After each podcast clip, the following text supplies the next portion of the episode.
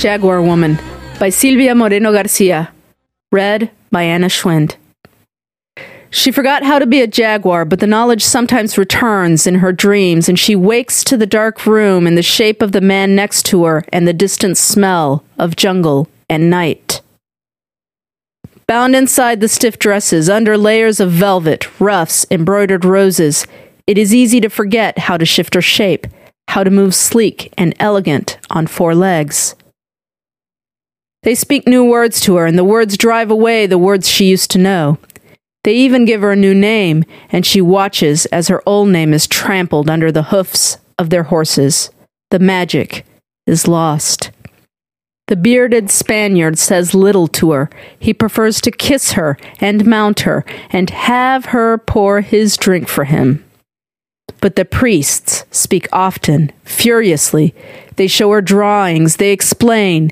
The priests have images of martyrs drenched in blood, holding their own heads on a platter, their bodies pierced by arrows. The priests make her kneel before their Blessed Virgin and pray. She has prayed to others before, and it is not so difficult to pray to new gods. It is more difficult to have lost her name. Even more difficult to have lost the jaguar shape. But she does not remember much about those times either. It must have been years ago. She's been the Spaniard's mistress for an eternity. It has been like this forever, eating at his table, sleeping in his bed. Although, it must not have been forever. She remembers there was a time when she could barely understand him, and now his words are clearer, although his meaning is the same. Around the city, she looks for other jaguars. The familiar faces have vanished. Perhaps she imagined it all. In dreams, her Lord Father's white house is bright and real. She walks through that house and watches the jaguars laying on the floor, their yellow eyes smiling. The youngest daughter of the abode of jaguars sits with her brothers, their tail twitching and their fur shimmering. Her brothers have been skinned. Her white house was razed. She is a jaguar no longer. The Spaniard brings her trinkets.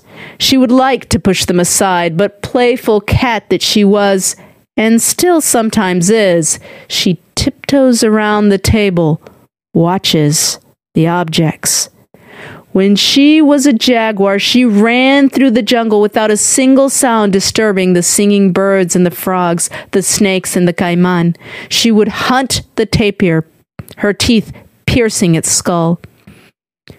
His latest offering is a hand mirror.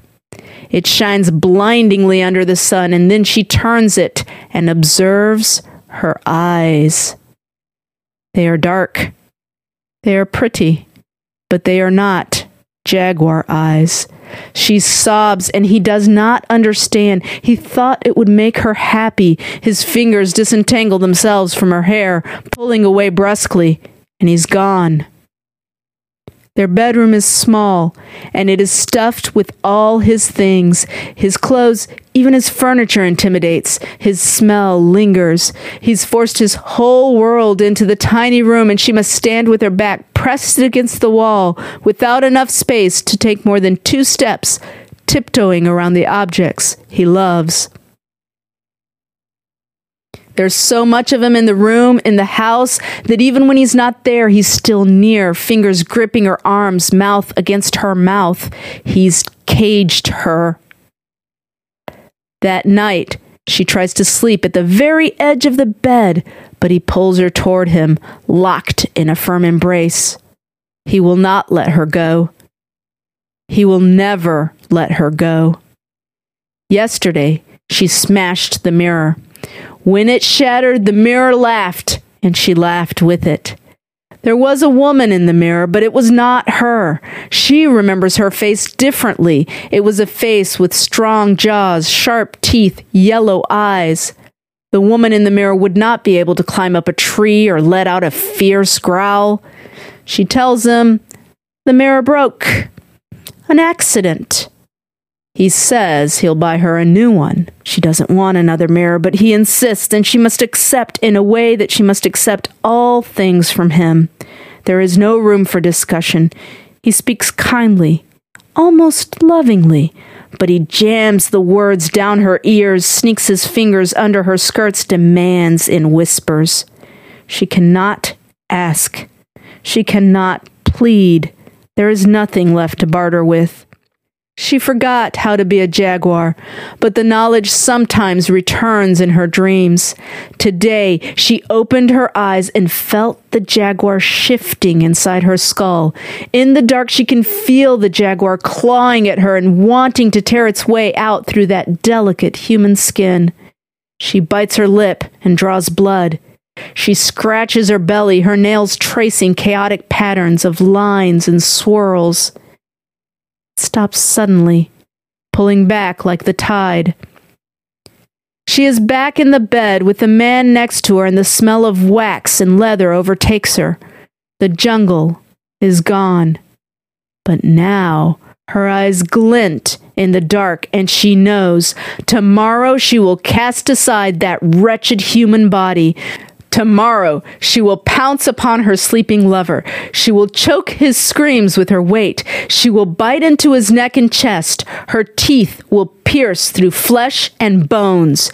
She will tear chunks of meat and watch as his blood spills onto the bed, then drips gently down to the floor until it becomes a lake and it swallows the whole room.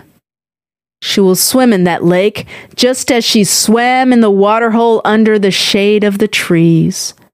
Tomorrow she is a jaguar again.